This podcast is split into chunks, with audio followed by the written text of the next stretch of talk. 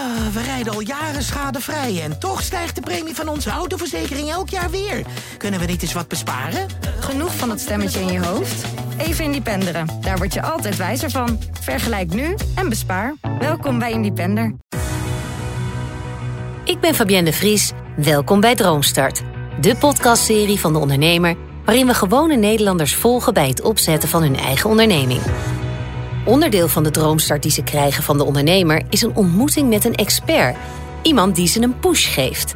Dit kan een topondernemer zijn die de klappen van de zweep kent, of juist iemand die ze op een specifiek gebied helpt. In deze aflevering hoor je Reduan, een maand na zijn vorige podcastaflevering.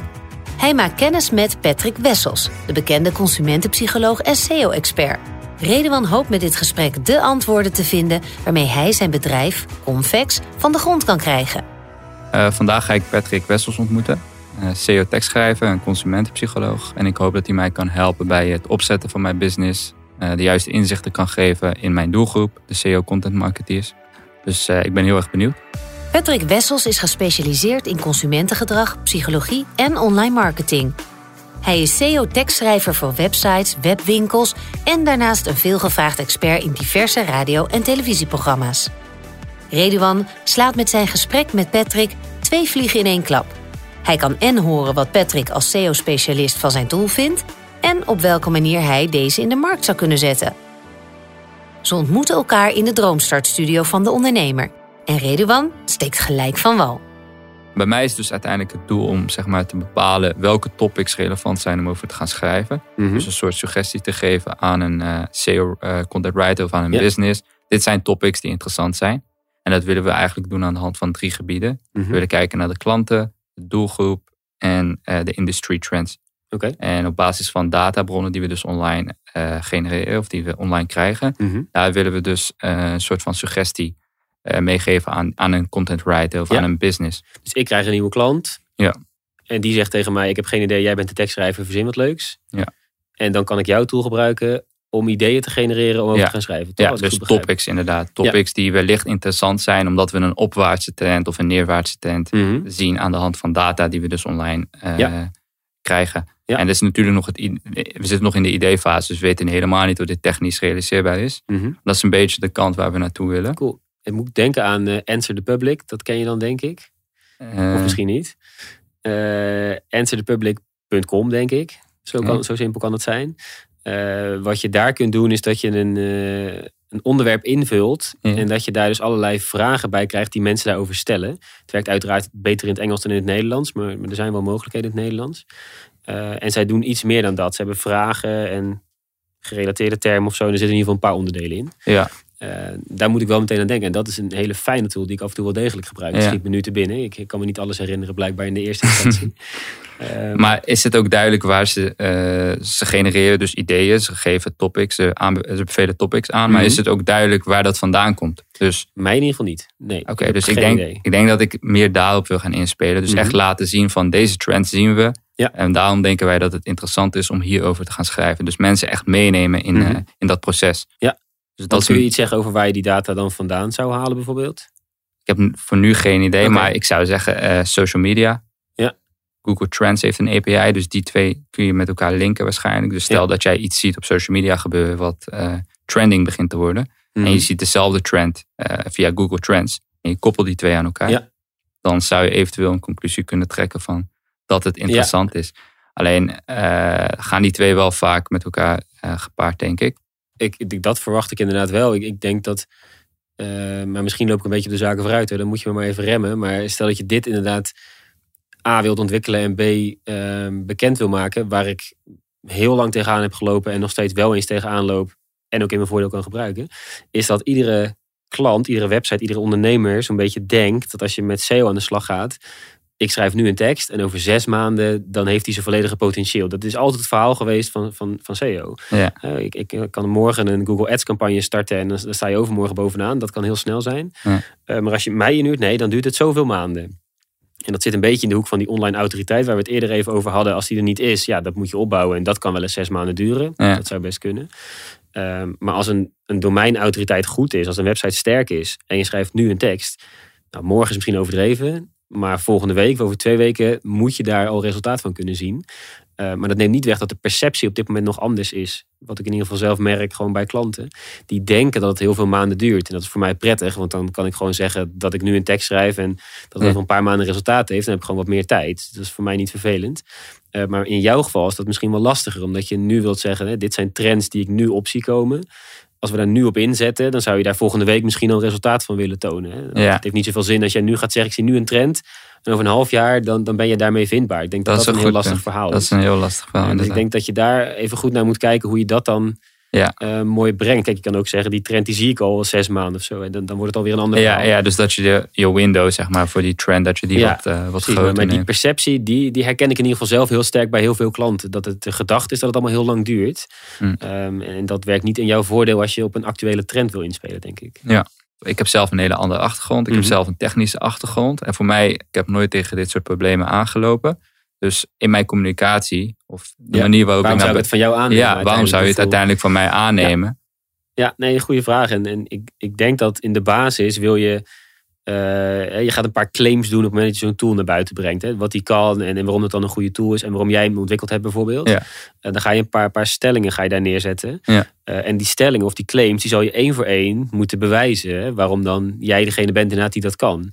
En, en dan maakt het volgens mij in de basis niet uit of jij tekstschrijver bent of inderdaad een achtergrond hebt in data.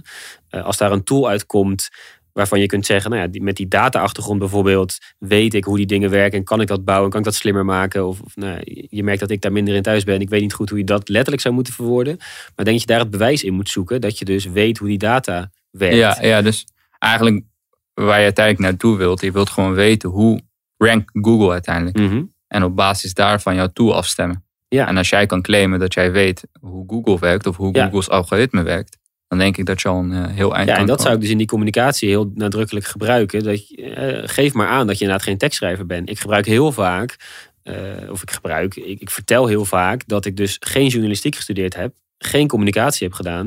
En eigenlijk dus een achtergrond van niks heb om tekstschrijver te worden. Die, die combinatie die mm. slaat nergens op. Ja, ja, ja. En dan vervolgens ben ik tekstschrijver en consumentenpsycholoog nou, dan gaan er soms nog meer ogen rollen dat ze denken van ja, wat heeft dat dan weer met elkaar te maken? Nou, dat valt wel te link omdat het allemaal gaat over online beïnvloeding en, en conversie en dat soort dingen. Maar, maar het feit dat ik juist geen achtergrond heb in tekstschrijven en toch ben gaan tekstschrijven, voor heel veel klanten, die vinden het ook prettig. Die zeggen, maar ja, als je het toch voor elkaar krijgt om een goede tekst te maken, dan maakt het mij niet uit dat je die achtergrond niet hebt. Maar dat bewijs ik door bijvoorbeeld een eerste pagina te maken of een stuk tekst te pakken van hen, dat te verbeteren. En daarvan te zeggen, nou zo kan het ook. En als ze dan zien dat het werkt, dat, dat is het krachtigste bewijs wat je kunt geven. En als jij op de een of andere manier kunt aantonen dat je die data snapt, of dat je Google snapt inderdaad, uh, toon dat maar aan. En dan maakt het mij als ondernemer denk ik niet uit dat jij geen tekstschrijver bent. Je kunt ook bewijzen dat je weet hoe het werkt door iets te laten zien. Uiteindelijk wil je graag wat weggeven, denk ik. Um, op het moment dat je met data iets slims kunt doen op een website, wat daar gebeurt, dan bewijs je ook al dat je die, die data dingen snapt. Als je in een website al. Je hebt vaak een veelgestelde vragen sectie bijvoorbeeld. Ja.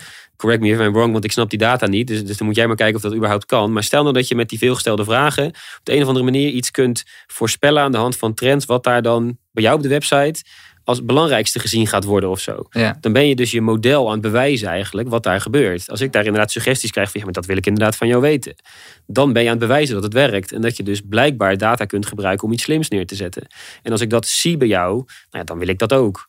Mijn belangrijkste bewijs als tekstschrijver is dat als je googelt naar SEO tekstschrijver, dat ik op één, of heel soms dan helaas op twee, maar in ieder geval in de top sta. Ja, en dan zegt een klant tegen mij, nou het maakt me niet uit hoe je het gaat doen, maakt me ook niet uit wat je hebt gestudeerd. Jij snapt dit blijkbaar, dus doe het voor mij ook. Dus je zal op de een of andere manier moeten bewijzen dat je met data iets kunt voorstellen, iets kunt voorspellen, waar ik op dat moment wat aan heb. En als ik op de website bij jou dat zie, ja, dan ben ik verkocht. Dan, dan wil ik dat hebben. En dan hebben we dat in ieder geval. Uh, we hebben dat bewijs voor onszelf gedaan, maar dan moeten we dat nog naar, naar de buitenwereld toe brengen. In jouw geval is dat mhm. heel duidelijk. Jij komt gewoon bovenaan te staan. Mhm.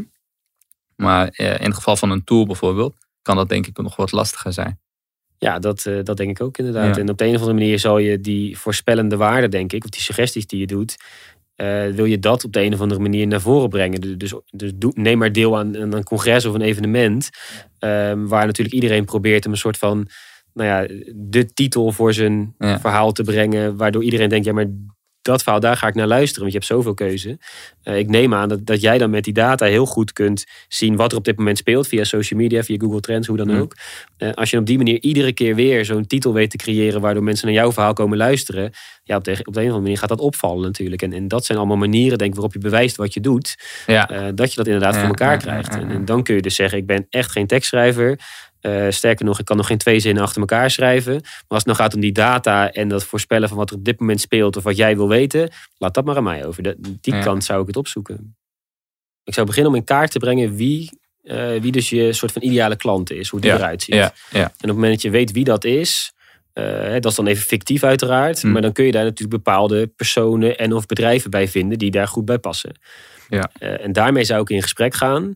Uh, en dan niet om, om meteen te zeggen, nou er komt een tool aan, dit wordt fantastisch. Maar meer andersom eigenlijk, van Ja. hoe werk je? Eigenlijk het gesprek wat je nu met mij Ja, voert. ja. Maar dan inderdaad met die partij. Om te kijken waar dan soort van de pijnpunten zitten, waar de urgentie zit. En, en het lastige daarmee is ook meteen dat uh, iemand die je daarover spreekt, die spreekt vanuit zijn bewustzijn. Daar komt het gedragsstukje bij.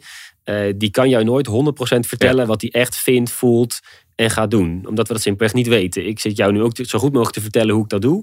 Maar mijn onbewustzijn kan ik niet bereiken. Dus mijn gedrag staat altijd los van wat ik zeg. We willen eigenlijk zoeken naar die latente behoefte. Juist, als je, als je dat weet te achterhalen, en dat, dat zit dus meer in een soort van experimentele hoek. Dus je wilt in gesprek gaan om als het ware ideeën op te doen, denk ik. Van nou, in die hoek zou het kunnen zitten, dit zou het kunnen zijn. Misschien vinden ze dat interessant.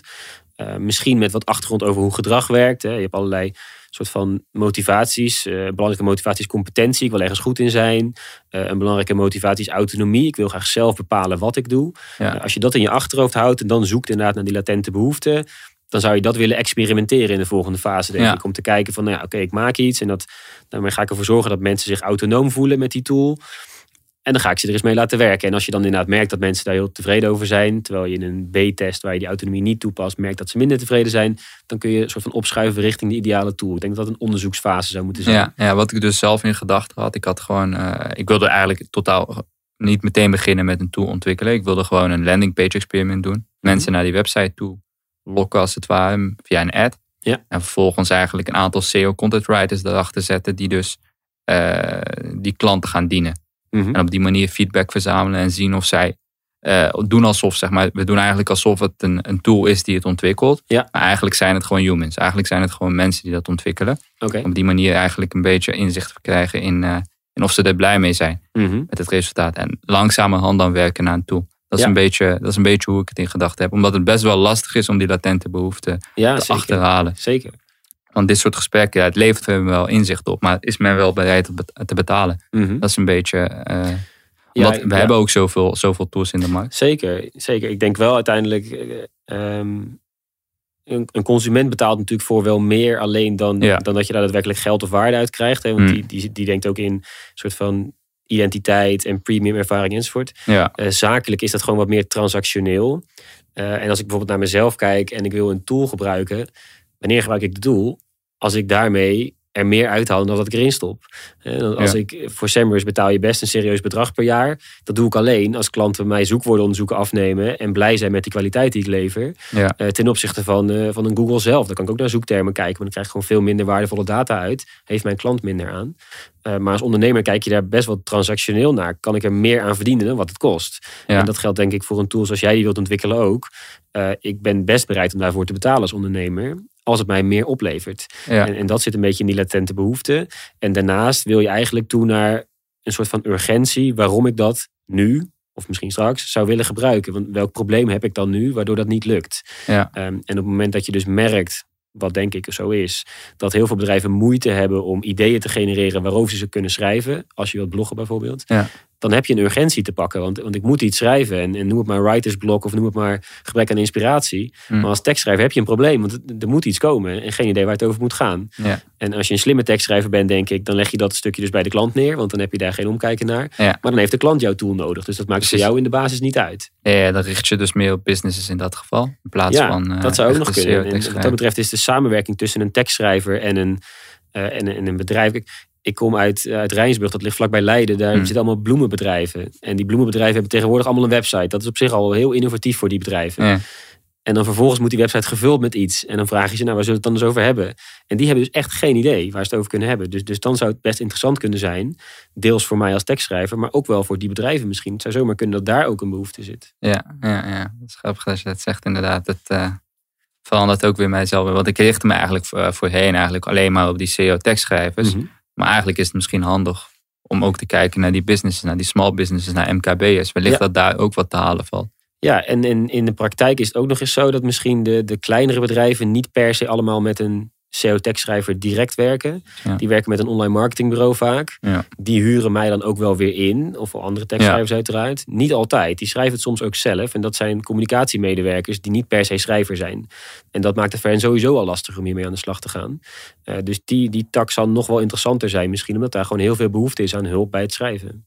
Dus uh, eigenlijk wat jij zegt is online marketingbureaus, online marketing agencies. Ja. Die halen heel veel opdrachten binnen. Dus die hebben bepaalde volume.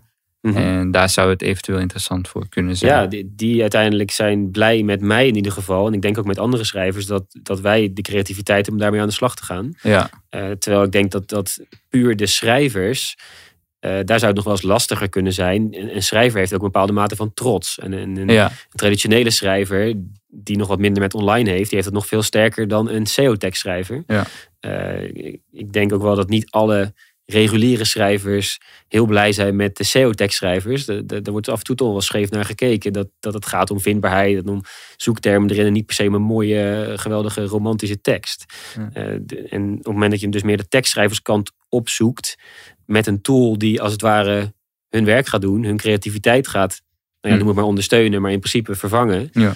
Uh, dat dat nog wel eens juist tegen het cerebeen kan zijn. Dat zou Ja. ik ook nog voor kunnen stellen. Hè? Dat zou je moeten testen, dat, dat durf ik niet te zeggen. Ja. Maar ik denk dat die markt juist lastiger is. En dat een online marketingbureau er veel meer behoefte aan heeft. Maar die neem ik mee. Nu gaan ze mij natuurlijk nooit meer bellen, want dan gebruiken ze allemaal jouw tool straks. Dat is eigenlijk niet handig. Met deze inzichten kan Redewan hopelijk een stuk verder met Convex. Wat gaat hij nu doen na dit verhelderende gesprek met Patrick? Het eerste wat ik anders ga doen, eh, voorheen focuste ik me vooral op eh, SEO content writers. Maar eigenlijk is het misschien heel interessant om te gaan focussen op online marketing agencies. Of misschien zelfs op bedrijven, small businesses.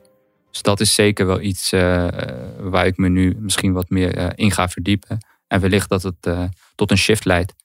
Dus een shift in mijn focus. Maar wat spreekt Patrick aan in Convex? Eh, het spreekt me erin aan dat hij eh, eigenlijk vanuit een niet-tekstschrijfachtergrond en vanuit een hele andere wereld iets wil gaan maken wat tekstschrijvers zou kunnen helpen. Ondertussen denk ik dat het niet per se tekstschrijvers in de basis gaat helpen, maar de online marketingbureaus die daaromheen hangen. Ik denk dat daar nog meer toegevoegde waarde zit. Ehm, maar, maar het idee van iemand van buitenaf die met iets heel anders komt om zeg maar mijn wereld tussen aanhalingstekens eh, wat te verbeteren of te vermakkelijken misschien. Dat vind ik heel erg verfrissend. En, en ik vind het wel stoer ook, omdat stel dat ik het over zijn wereld moet gaan hebben, nou dan, eh, dan sta je op glad ijs. Ik heb geen idee hoe dat allemaal werkt. Eh, maar hij presteert het wel om even mijn wereld binnen te stappen en daar iets moois neer te zetten. Ja, dat vind ik heel stoer dat hij dat doet. Ehm, uiteindelijk zijn er heel veel mensen die je heel graag hierbij willen helpen. En die informatie kunnen delen en die tips kunnen geven. Uh, en, en dat allemaal samen. Hij zal waarschijnlijk geen één letterlijke tip die ik heb gegeven meteen verwerken en er iets mee gaan doen. Dat hoeft ook niet. Maar dat gaat op een of andere manier in je onbewustzijn. Gaat dat ergens zitten borrelen. Daar komt iets uit. En hij wordt morgen of volgende week wordt hij een keer wakker en denkt ineens wacht eens even. Die kant ga ik op. En komt dat dan van mij of van iemand anders? Dat weet ik niet de combinatie daarvan, dat zorgt ervoor dat hij verder kan, denk ik. Um, maar, maar volgens mij kun je alleen maar inspiratie opdoen door ofwel met anderen te spreken, dingen te lezen, dingen te luisteren. Uh, als je geen input krijgt, dan krijg je ook geen nieuwe ideeën. De volgende aflevering hoor je het gesprek dat Eva en Nicky hebben met Thijs van der Zanden, B2B sales expert bij DPG Media. Kan hij ze verder helpen met hun start-up WeMode om workations verkocht te krijgen bij bedrijven? Als zij het zelf zouden doen, zouden ze ook die 30 uur kwijt zijn. Dus willen ze 30 Ja, uur zelf besteden of willen ze 20 uur aan jullie betalen, waar jullie als je het een paar keer hebt gedaan nog met 10 uur aan bezig bent? Wil je meer weten over de deelnemers of zelf aan de slag? Kijk dan op droomstart.nl voor achtergronden en de beste start-up tips. Volg Droomstart via jouw favoriete podcast-app en mis niets. Droomstart is een initiatief van de ondernemer en podcastbureau As We Speak.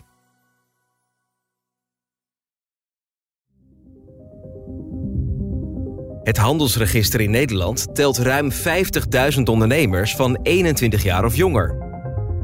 Wat is de drive om zo jong je eigen business te starten?